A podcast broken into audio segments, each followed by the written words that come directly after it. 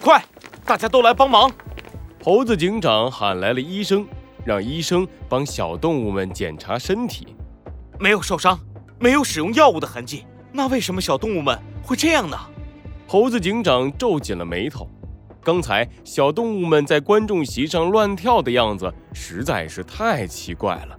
猴子警长，猴子警长，小鸡墩墩跑了过来。猴子警长，我问了好几个小动物，他们说自己就是在位置上好好的坐着，然后和我们一样，突然觉得头很痛，接着身体就不受控制了。就这样吗，没了。他们有没有看到奇怪的东西？或者闻到奇怪的味道，报告都没有。嗯，不应该呀，不应该。罪恶藏在谜题之下，真相就在推理之后。猴子警长探案记，疯狂音乐家二。猴子警长坐了下来，仔细思考。到底是什么让小动物们变得这么奇怪呢？就在猴子警长苦思冥想的时候，观众席上突然传来了一个不一样的声音。我听到了，我真的听到了！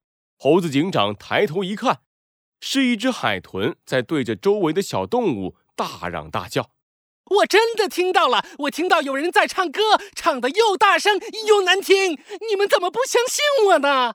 海豚的话引起了猴子警长的注意，他马上走了过去。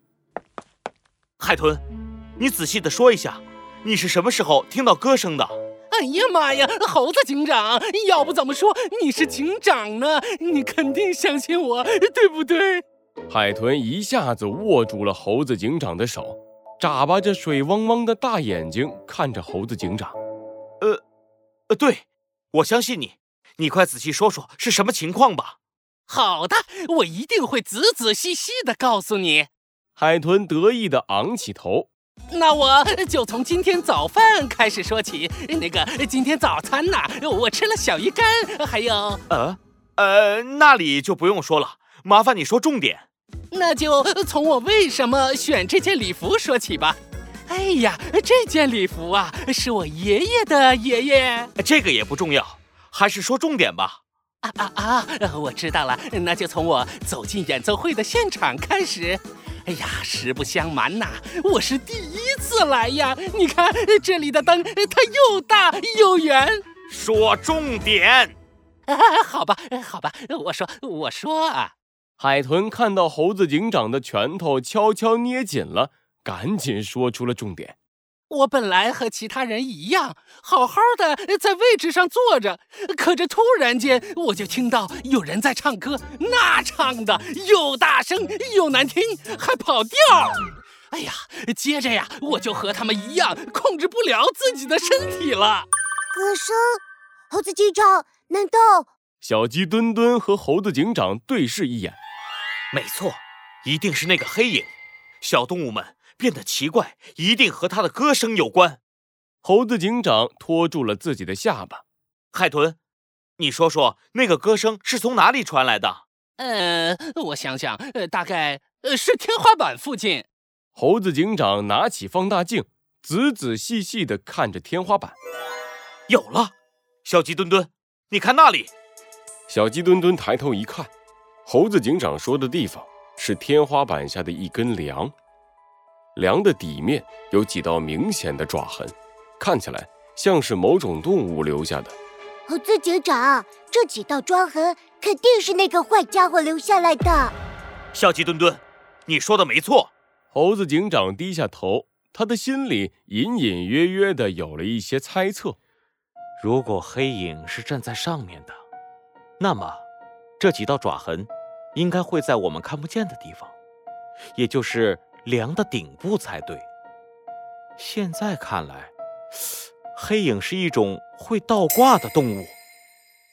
猴子警长又扶住了自己的下巴，陷入了沉思。